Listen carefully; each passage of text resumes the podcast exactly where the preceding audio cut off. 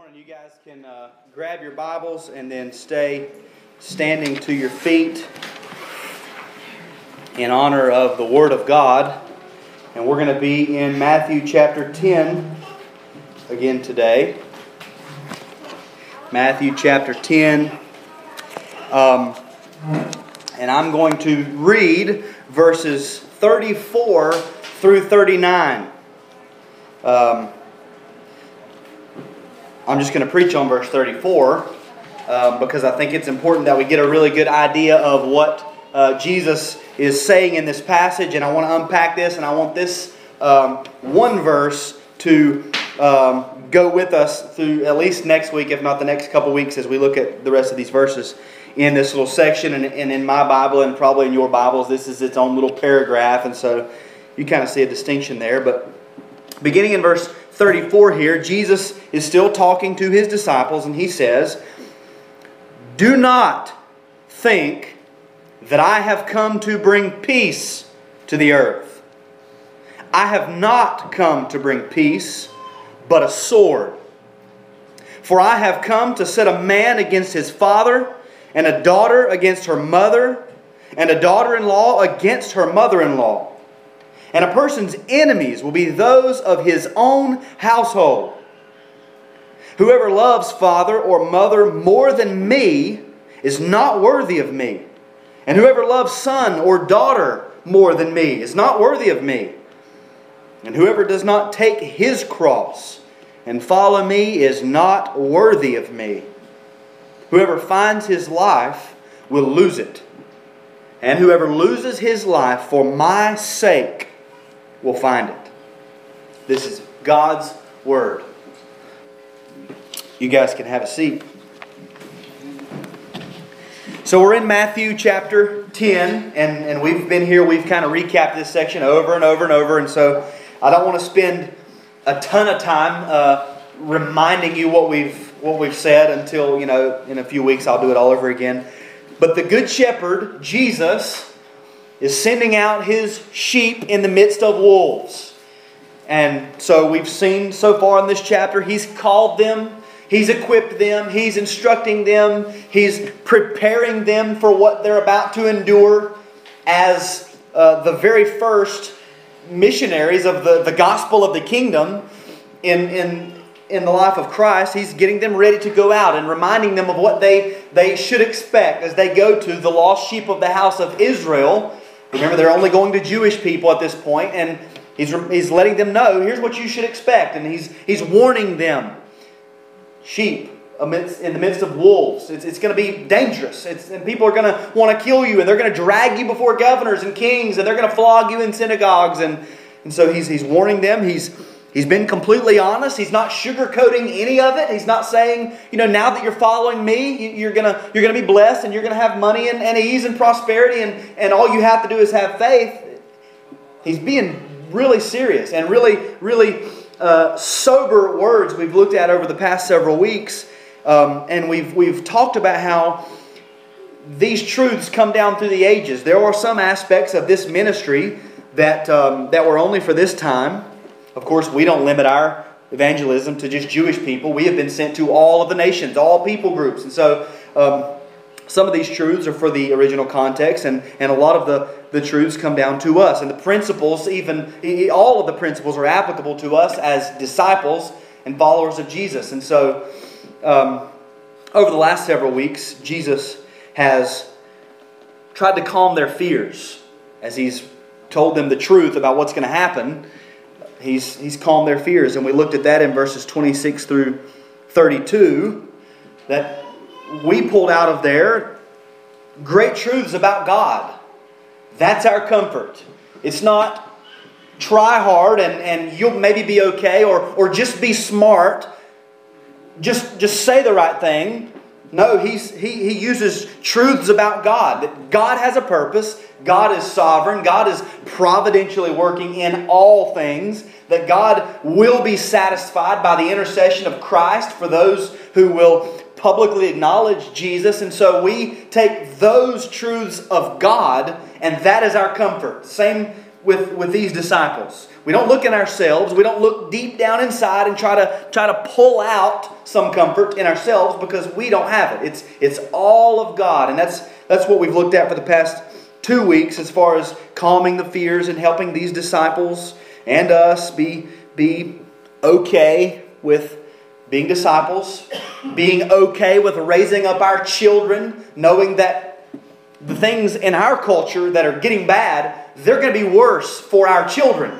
And so I'm raising up my children to be Christian disciples, knowing that the world for them is going to be a lot worse than it is for me. And so I'm okay with that because God has a purpose. God is sovereign. God is working in all things. And ultimately, if they will confess Him, that God is satisfied and, and pleased with their work. Now, today he continues, he kind of goes back into explaining just how serious this call is. Remember, when we went through the names of the disciples, 10 out of the 12 will be martyred for their faith. They will be killed for being Christians in the future. John was exiled to the island of Patmos where he spent out, spent out the rest of his days. Judas, of course, was a devil, Jesus said. The ten of them, they will give their lives. This, this stuff that Jesus is saying will, will have to remain in the back of their minds all the way through their entire ministry until the point when, when for Peter, he's hanging upside down on a cross, or, or the way these other disciples were, were martyred. They're going to remember this. You can imagine them thinking back to Jesus the very first time they were sent out. Jesus said that we would be dragged before governors. Jesus said we would be flogged. But he also said that God the Father has a purpose and, and the Father is sovereign and, and all this is okay. And that's why Peter could say, well, sure, crucify me if you have to, but you know, don't do it right side up because I don't deserve to be crucified like Jesus. This, these teachings have, have been carried on with them all the way through their lives, and these men were, were martyred. And we learn a lot about discipleship and following Jesus by reading this and by watching their lives. And I, and I hope that you guys are, are learning a little more about what it means to be a Christian, a follower of Jesus. Whether you're a seasoned Christian or whether you're a brand new believer, we all have to be reminded from time to time you have surrendered to Jesus. And what this means is you're going to acknowledge Him before men. You're going to be dragged before governors. You're going to be persecuted. You're going to be uh, have all these things against you. But that's that's the plight of those who are following Christ. And so I hope you guys are learning. I know I'm learning as I'm studying this. I'm, I'm, I'm being reminded of what it means to be a Christian and and constantly reminded of my um, natural fears when it comes to just having a conversation. Well, these men were killed for their faith. Our brothers and sisters are being killed for their faith. Um, so hopefully you guys are learning. So let's look at this, this passage, verse 34. I'm just going to look at this one verse today because this is the main idea of these next few verses. It may not be the most important idea or, or point, but this is the main idea. When we get a good grasp of this idea, we're going to see how it plays out in verses 35 through 39. So Jesus starts off with three words Do not think. Do not think.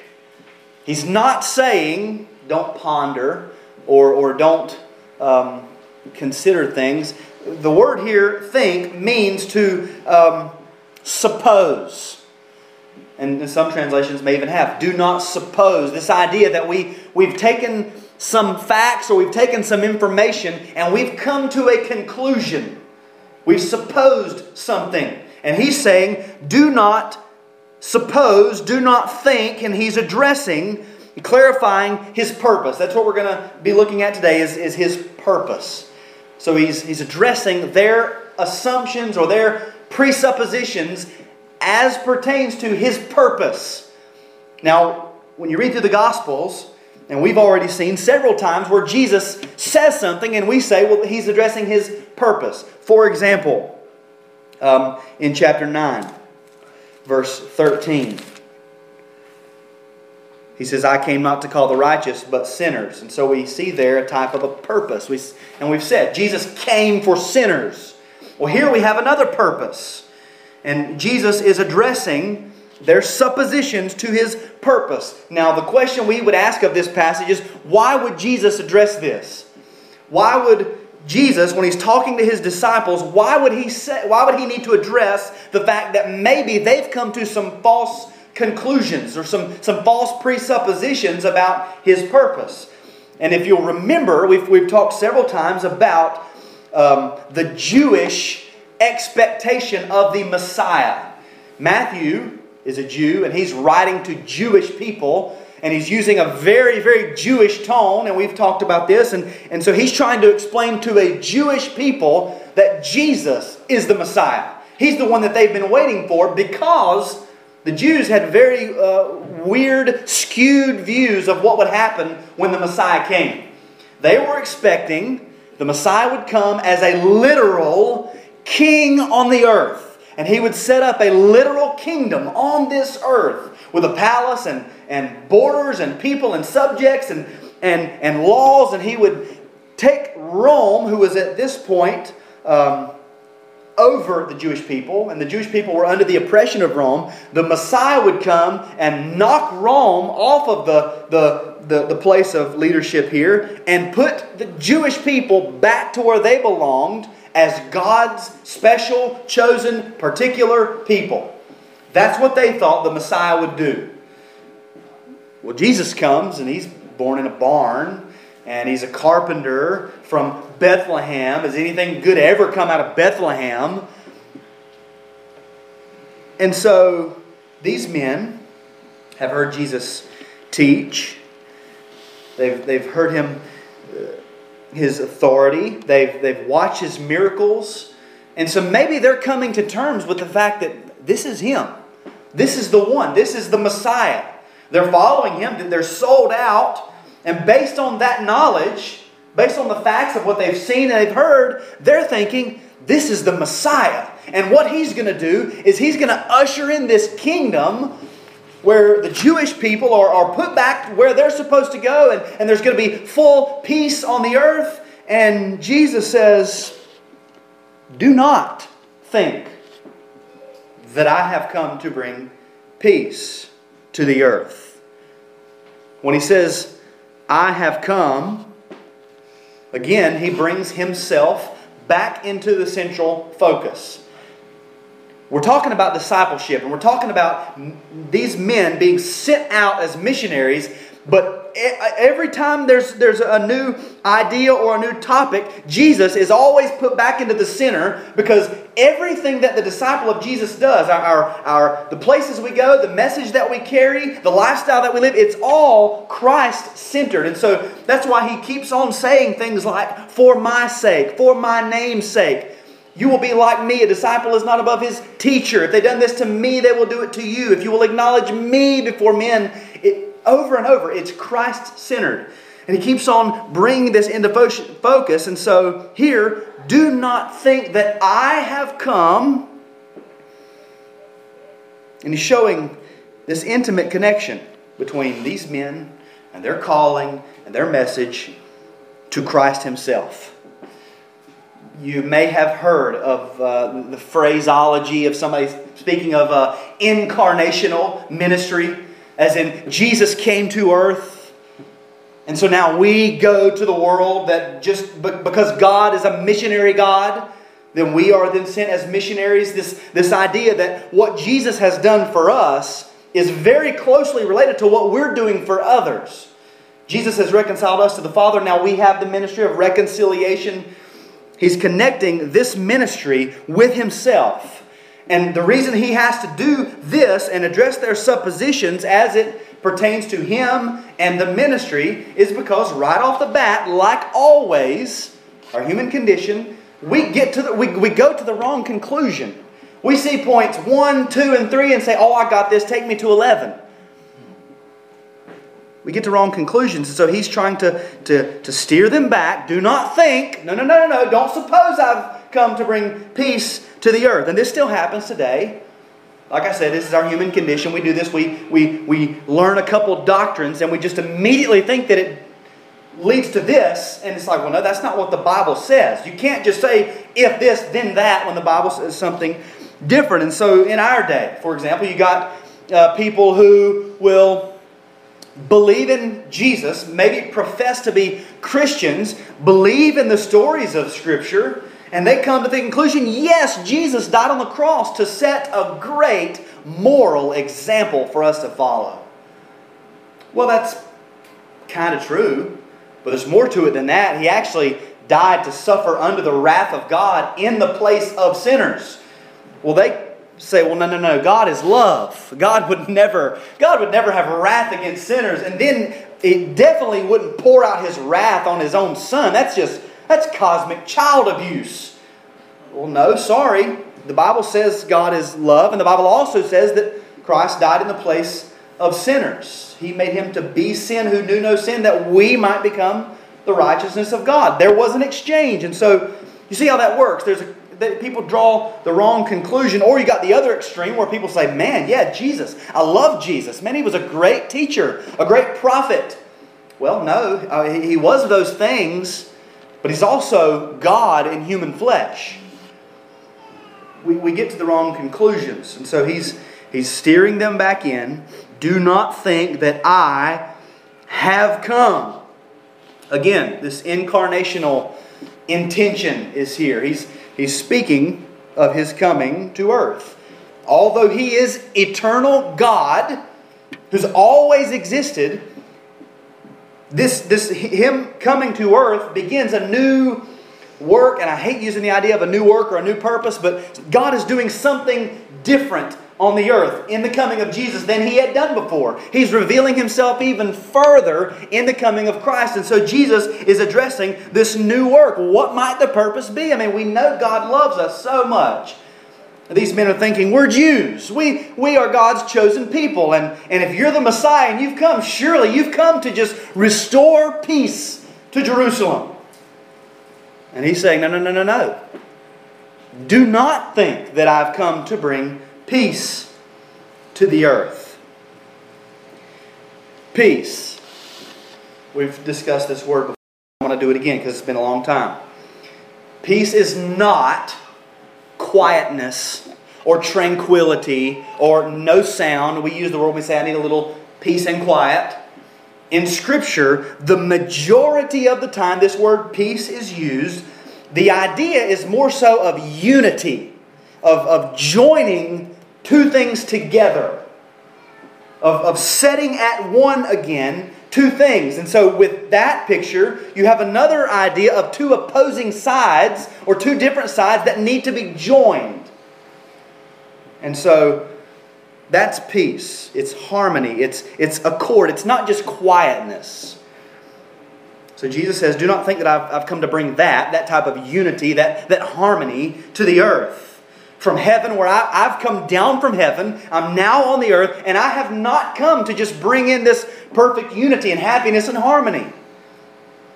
And when he mentions earth and coming to earth, he's drawing this distinction between heaven and earth, good and evil, the godly and the ungodly, the, the perfect and the fallen. And so, in just this first sentence, Jesus has humbled himself. He's, he's spanned this infinite chasm between his glorious eternal majesty in heaven to come down as a human being on the earth. And when it comes to these men whom he's called and chosen and he's instructed, and he's taught, and he's sending them out, when it comes to their purpose and his purpose, they're intimately connected. They need to understand what is actually at stake, what, what, what actually are the terms of their going out into the world. And his coming into the world is directly re- related to how they will be perceived in the world. We, we look, you just move your eyes over to 24 and 25 again. A disciple is not above his teacher, nor a servant above his master. It is enough to, for the disciple to be like his teacher, and the teacher, or, or and the servant to be like his master. It's the same idea that Jesus is saying, I have come and I have a purpose, and I will be received a certain way, and the world is going to treat me a certain way, and because you're going out in my name, it's going to be the same for you. And so you need to get this. You need to understand and expect how the world is going to treat you. Do not think that I've come to bring peace to the earth. And then the second sentence I have not come to bring peace, but a sword. First half, I've not come to bring peace. It doesn't get any more clear than that. This is, eh, this is is precise. We don't have to ask Jesus, what, what really do you, I mean, did you kind of, kind of come to maybe bring a little peace or, or no, I did not come to bring peace. If you think that, you're wrong. Don't think that. That's what he's saying. Don't, don't suppose that I've come to bring in this type of harmony and unity on the earth. I've not come for that purpose. And if you're under that impression, then you're mistaken. I have not come to set at one again these opposing sides. I've not come to bring, bring peace, but a sword. We could, the implication is here is I've not come to bring peace, I've come to bring a sword. Now, I want to walk us through a little biblical theology of sword and what, what it means here. But just, just by reading it, we're not ignorant. We know what a sword is. It's a weapon used for battle, for killing people. That's a sword. But to prove that, I, I want you to join me and turn to Genesis chapter 3. And a lot of them, uh, these verses are not going to be on the screen, so if you have a Bible, get ready to, to flip through it, get your uh, fingers licked and ready. So, Genesis chapter 3, and look at verse 24. You guys remember from our class, and when we're, when we're studying, uh, uh, getting a good biblical understanding of a topic, we start in Genesis, you know, 1, 2, and 3, and go all the way to Revelation. That's what we're going to do. And it, it's not going to take as long as you think. Um, Genesis chapter 3, verse 24. He, that's God, drove out the man at the east of the Garden of Eden. And at the east of the Garden of Eden, he placed the cherubim with and a flaming sword that turned every way to guard the way to the tree of life. First sword we hear of. So, so what's the picture here? The picture is Adam has been kicked out of the garden. He's moving east, and a cherubim is placed there to guard the garden to keep Adam from going back in. That's the picture that we get. And he has a flaming sword. It doesn't say a flaming gate. It doesn't say a flaming shield or a flaming staff or, or a flaming sign that says do not enter. It's a flaming sword. It's this, this picture of a weapon of offense to guard the garden. In other words, God is saying this angel is here, and if you try to get back in, he will kill you because he has a sword, not a shield, sword. Okay, turn to Exodus chapter 5.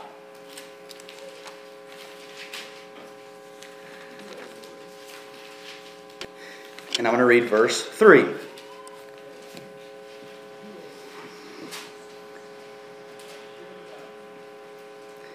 Then they said, The God of the Hebrews has met with us. Please let us go three days' journey into the wilderness, that we may sacrifice to the Lord our God, lest he fall upon us with pestilence or with the sword. Now, here, Moses and Aaron are, are, are trying to get Pharaoh to let the children of Israel go out of Egypt. And, and the idea is here let us go and worship our God, lest he fall upon us with one, pestilence, um, plagues of some sort, or the sword. Now, is, now is, does God have an actual sword? No, God doesn't have a body, so he can't. He doesn't hold an actual sword. The picture here is God will fall on us in judgment if we don't worship Him. The sword is this figurative uh, word for for judgment. Okay, turn to the book of Leviticus, chapter twenty six.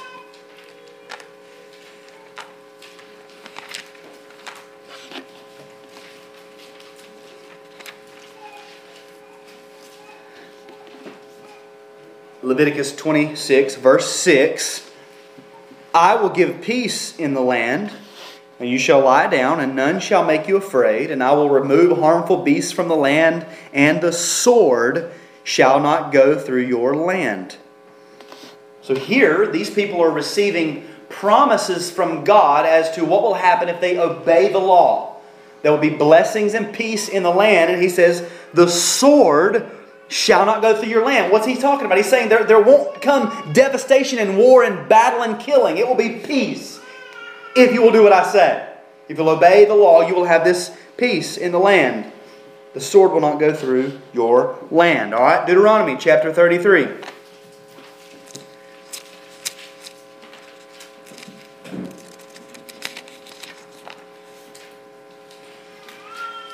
And verse 29 says, Happy are you, O Israel. Who is like you? A people saved by the Lord, the shield of your help, and the sword of your triumph. Your enemies shall come fawning to you, and you shall tread upon their backs. Now, in that one, the Lord is described using two different um, pieces of, of battle equipment. A people saved by the Lord, the shield of your help, that's, that's defense, and then the sword of your triumph. So there, God is likened to the weapon of offense that brings triumph in battle, the sword. All right, Joshua chapter 5.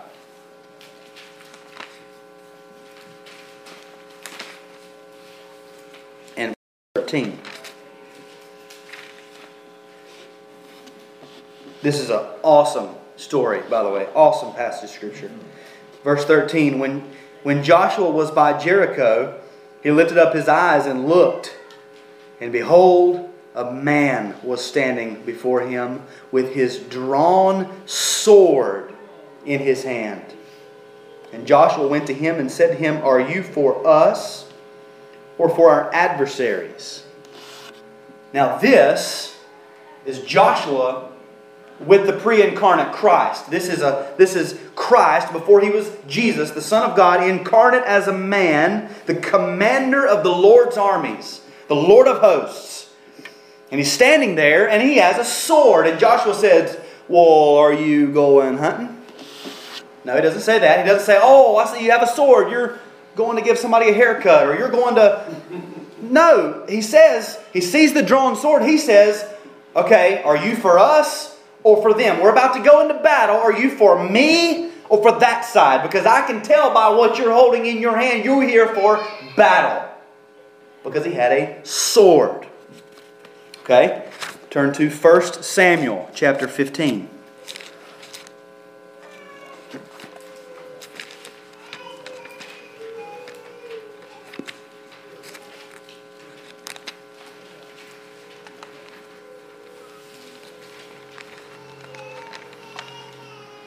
And we're going to be in verses verse 32 and 33. 1 Samuel 15, 32. This one's a little more literal. Then Samuel said, Bring here to me Agag, the king of the Amalekites. This is funny. And Agag came to him cheerfully. Agag said, Surely the bitterness of death is past. The background of the story is Saul had let Agag live when God said, Kill everybody. Saul had let him live, and so Agag's, you know, kind of excited. You know, surely the, the uh, bitterness of death is past. He thinks he's cool, he's in the clear. And Samuel said, As your sword has made women childless, so shall your mother be childless among women. And Samuel hacked Agag to pieces before the Lord in Gilgal. He says, You, Agag, you've commanded armies, you've led people into battle, you've slaughtered children, now you're going to be dead. And he, the prophet of God hacked him to pieces. Okay, now turn to the book of Psalms, chapter 17. Psalm 17.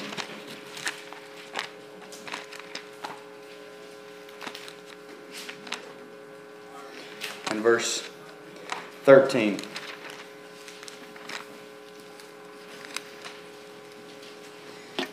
This is psalm of David. David is praying to the Lord, and he says, Arise, O Lord, confront him, subdue him, deliver my soul from the wicked by your sword. Again, figuratively speaking, because God doesn't actually have a literal sword, he doesn't have a body. The idea here is David is saying, Deliver me from the wicked people who are after me, who are, who are, who are trying to catch me, kill me, afflict me, all through the Psalms. David is running from people who are trying to kill him, and he prays to God, Deliver me with your sword. He's saying, God, you get those people. He doesn't say put up a barrier and block them. The sword, the offensive weapon. We move to the New Testament. Romans 8:35. Turn there.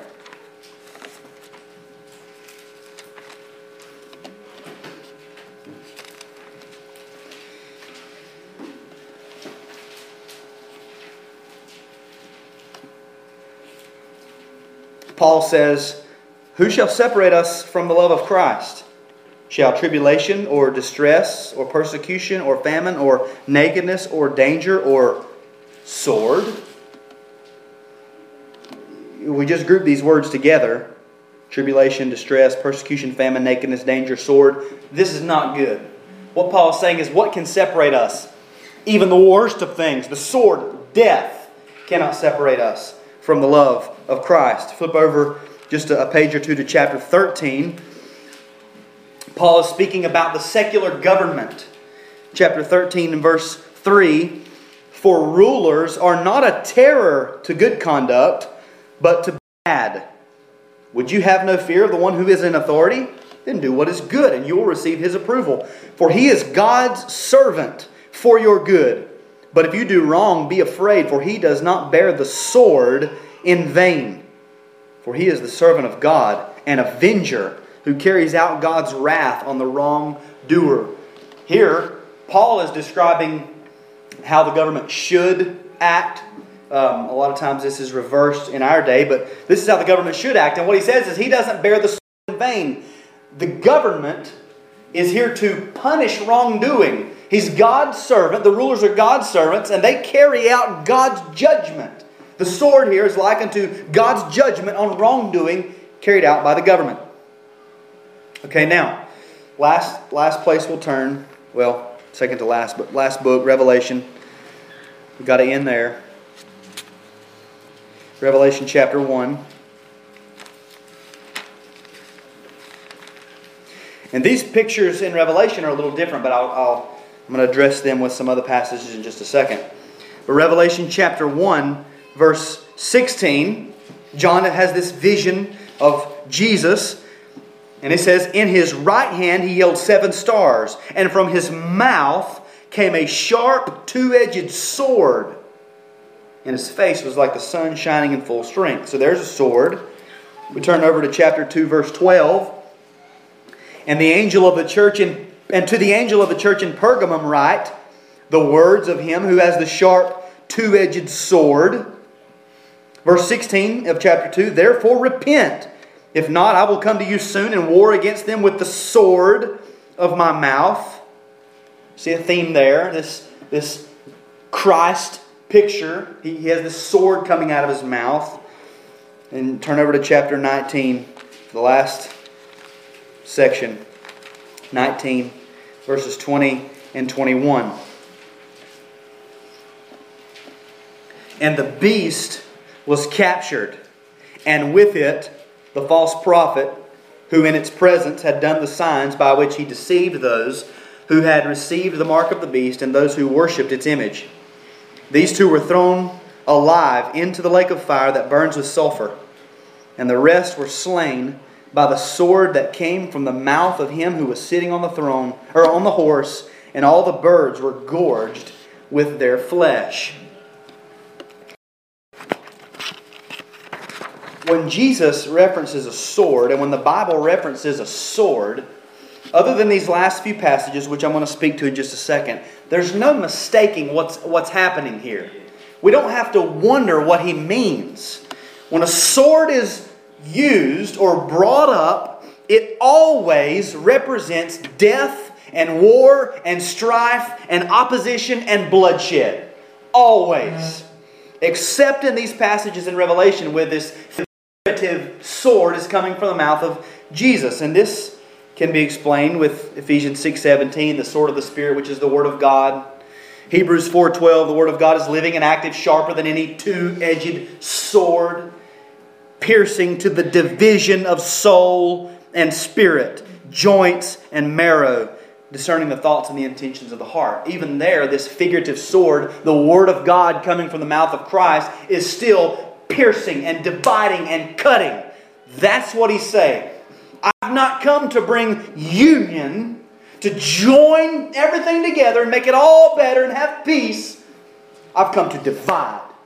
I am the dividing line.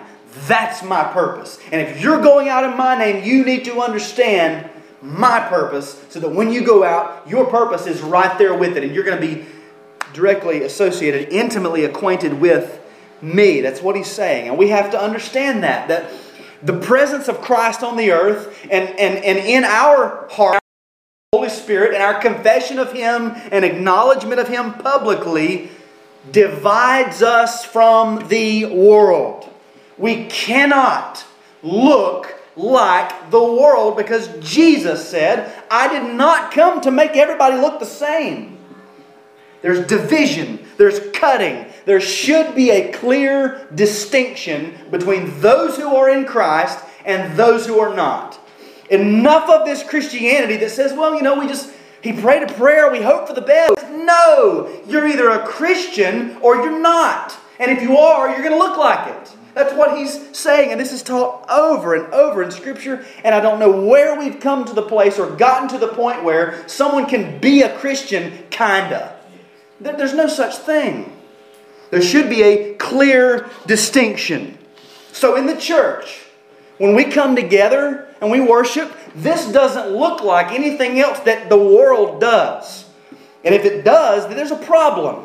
Our music doesn't sound like what the world does. Now, this is not some kind of stab against different genres of music. I'm just saying when we worship, we have our own music. It's not like anything the world listens to or sings. It's, it's different and often in style and, and the way it's put together and the words and all of it. It's just, it's, it's different when we worship together. We come together in unity and love. We have people who come together who, outside of the Christian faith, we would have no business being together. We're, we do not have very much in common. We don't work together. We don't play together. But because of our unity, the Holy Spirit of God, we come together and we're friends and we relate and we love one another because we're the church. We go outside of here and we do works of ministry and grace. Not because we just want to help people, not for social justice, but because we want to get the gospel to people who need to hear it. We're different from the world. We do good things for a different reason than the world does good things. The individual Christian, everything that you see in the world, you should be looking at through a biblical lens. Everything. The, the scriptures and, and, and, and theology is not something that just applies to certain aspects of your life. This is one of the biggest um, points of Reformed theology is that this book goes into every single crevice and corner of everything that you do and changes the way you do it. It makes it look different. So we live sacrificial lives of worship and devotion. We live for the next life, not for this life. We nurture our inner man, not just our physical bodies. We might take care of our physical bodies, we should, but that's not going to be our main concern. We want to nurture the inner man, the spirit. The Christian family is not just a unit of people who happen to be united by blood and live together, and so we have to learn to get along. Love your brother because he's your brother. No. The Christian family becomes, and inside the home becomes the seminary of the church state where children are raised up to then go out and lead the next generation. And so, so the home becomes the breeding ground for pastors and deacons and, and godly men and women who will lead the church of the next generation because it's a Christian home. It's not just a home, it's not just a regular home, it's different. The Christian father steps up, father and husband steps up, and he is now the pastor of his home, the shepherd of his little church. He takes responsibility for spiritual leadership rather than just conking out on the recliner and vegging out in front of a screen. That's what the world does. That's what worldly men do. And if you watch sitcoms, you see what the world thinks about dads. They're a bunch of idiots who have to be kept in line by a woman, by, by the mom. because he's too stupid to figure anything out. But the Christian man in his home is the leader, the shepherd, the pastor who takes responsibility and leads and guides and instructs. He prays for his children. He does the work of an evangelist in his home, sharing the gospel with his children, not just hoping that, well, I took them to church and so I hope it catches.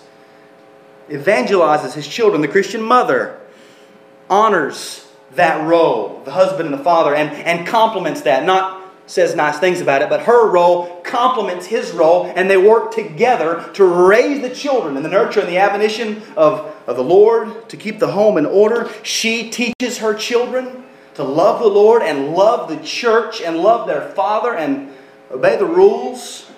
The Christian child is not like the child of the world. The Christian child obeys their parents because the Bible says children obey your parents, not because, well, I'm afraid daddy will get mad or, or daddy won't buy me something or daddy won't do something for me. It's because the Bible says so. The Christian employer treats employees with dignity and respect and seeks justice and fairness. The Christian employee does all his work for Jesus not for the boss. You do submit to your authority, but you do your work for the Lord. Colossians 3. And all your labors do it unto the Lord. If you're a Christian and you work in a workplace, you should be the best one there. Because your boss is Jesus. And he requires us to work hard and be good, and we love him enough, and we want to give him that offering of worship in all that we do. We don't just work and say, Well, I'm just here to get paid. No, that's a vocation that God has put you in to work, to fulfill your ministry there, to make relationships, to look for outlets to share the gospel. That doesn't mean using company time and stealing your boss's money to share the gospel. That means you build a relationship with somebody and then get to know them outside of work. The Christian friend seeks to be the best friend that a friend could ever have by leading them to Christ and making disciples of friends and sacrifices for the good of others, always puts others ahead of themselves. Christians are different, is what all, all, all of that boils down to. We should be different in every aspect of our lives, everything should be different. Now, some people would read this verse and say, well, yeah, but what about, you know, Isaiah 9 where it says Jesus is the Prince of Peace? Or we read in the Beatitudes, blessed are the peacemakers. Jesus says in John 14, 27, Peace I leave with you, my peace I give to you. 5 1, since we have been justified by faith, we have peace with God through our Lord Jesus Christ. What about that? Those verses are speaking of the peace that Christ did come to bring amongst believers and within our own hearts and between us and God. That's a different piece. Remember, Jesus is talking about his disciples going into the world. And when the Christian goes into the world, there's not going to be peace. It, there's not just this union. He's not saying, well, everything's going to be great because, you know, people are just going to love you to death because you're so nice. No, he's saying, I mean, you're going to be as nice as you can, and, and you should be, and you're going to be graceful to people and kind to people and love people. But the fact that you stand up for Jesus, stand up for me, he says, people are not going to like it. It's, it's a dividing line. John 15, Jesus says, If the world hates you, know that it has hated me before you. If you were of the world, the world would love you as its own, but because you are not of the world, but I chose you out of the world, therefore the world hates you. The world hates you. The context, again, is this division of good and evil, of right and wrong, of godly and ungodly. There's always been this division. There's always been, you know, Satan and, and Eve, or, or Cain and Abel, or, or the rest of the world and righteous Noah, the who kidnapped Lot, and then Abram who goes to rescue his nephew, or Sodom and Gomorrah, the wicked cities, and then there's the one righteous Lot and his family. Hagar versus Sarah, Ishmael versus Isaac, Jacob versus Esau, Laban versus Jacob. Joseph's brothers versus Joseph, Pharaoh versus the Hebrew people, magicians of Pharaoh versus Moses and Aaron, Canaanites versus the children of Israel, Goliath versus David, David versus Saul, the rebellious Israel versus the good prophets of God. There's always been this distinction, and, and th- this is not an idea of, of two opposing equal kingdoms like Satan is up here and God is over here and they're just battling. Satan is, a, is just an angel all evil is underneath God, and He's in control of all of it and, and rules over all things. But there's always been these opposing systems ever since the fall of man. And so Jesus says, in effect, that His purpose, that when when it comes to this division of good and evil, his mission in the world is not simply to just bring a union and say, well, let's just blur the lines and bring everybody together. No, he says the line is getting bolder, the line is getting darker, and you better pick which side you're going to be on. That's what he says when he says, I have come to bring a sword. A perfect picture of this in the Old Testament was when the law was given. And the law came, remember, to show the character of God and the holiness of God, and, and to make clear this division between people. When the law came, through the law comes the knowledge of sin. When the law came, even people who thought they were pretty good realized, I'm not good. Because the law said, You must be holy as the Lord your God is holy. And people said, Well, I'm not holy like God is. The law set this distinction. It was the dividing line, or Paul would say the schoolmaster. It should, it should drive us to Christ because we realize the line is, is bolder and thicker and more distinct than ever. Of course, Christ comes in Matthew 5 and says, Do not think, again, adjusting their suppositions, do not think I've come to abolish the law and the prophets. I've not come to blur this line or smudge it. I've come to fulfill it. I have come as the dividing line I've come to take these two opposing sides and make them even more distinct and show all people you're all on the side. You're all on the opposing side. And Jesus has come to make that line more clear, and He's come to gather His people to His side. And that's, that's the good news is that if you're a Christian, you've been transferred from the, the domain of darkness into the kingdom of the beloved Son of God. And so you're on the the other side. Christ fulfills the law in that he fulfills that in, in two ways. First, as the law was a dividing line, so Christ comes as the dividing line, not to blur it, but to make it more distinct, to separate the people, and that distinction only grows more and more clear as we go grow closer to Christ. But he also comes to fulfill the law in that he obeyed it in the stead of all of his people. And so now, in Christ, we stand as perfected before God because he has fulfilled the law. And so, the way we draw the world to Christ, this is the disciples going out, and so the way that we draw the world to Christ, of course, is by preaching the gospel, and, and the lives that we live, it's not by looking like them. People don't come to Christ because you show them that you can be cool too. People come to Christ because you look different, you're distinct, you share the gospel, you give a defense for the hope that is in you, you let your light so shine before men that they glorify your Father who is in heaven. And so join the kingdom that stands in opposition to the world. So as we move into this section, it's going to get it gets really personal in the following verses. But we need to understand first and foremost to be with Christ, to side with the Lord Jesus Christ and to be in him by faith sets you apart. You can't look like the world.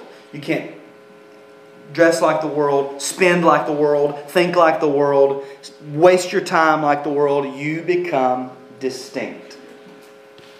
Let's pray. Father, I thank you for your word.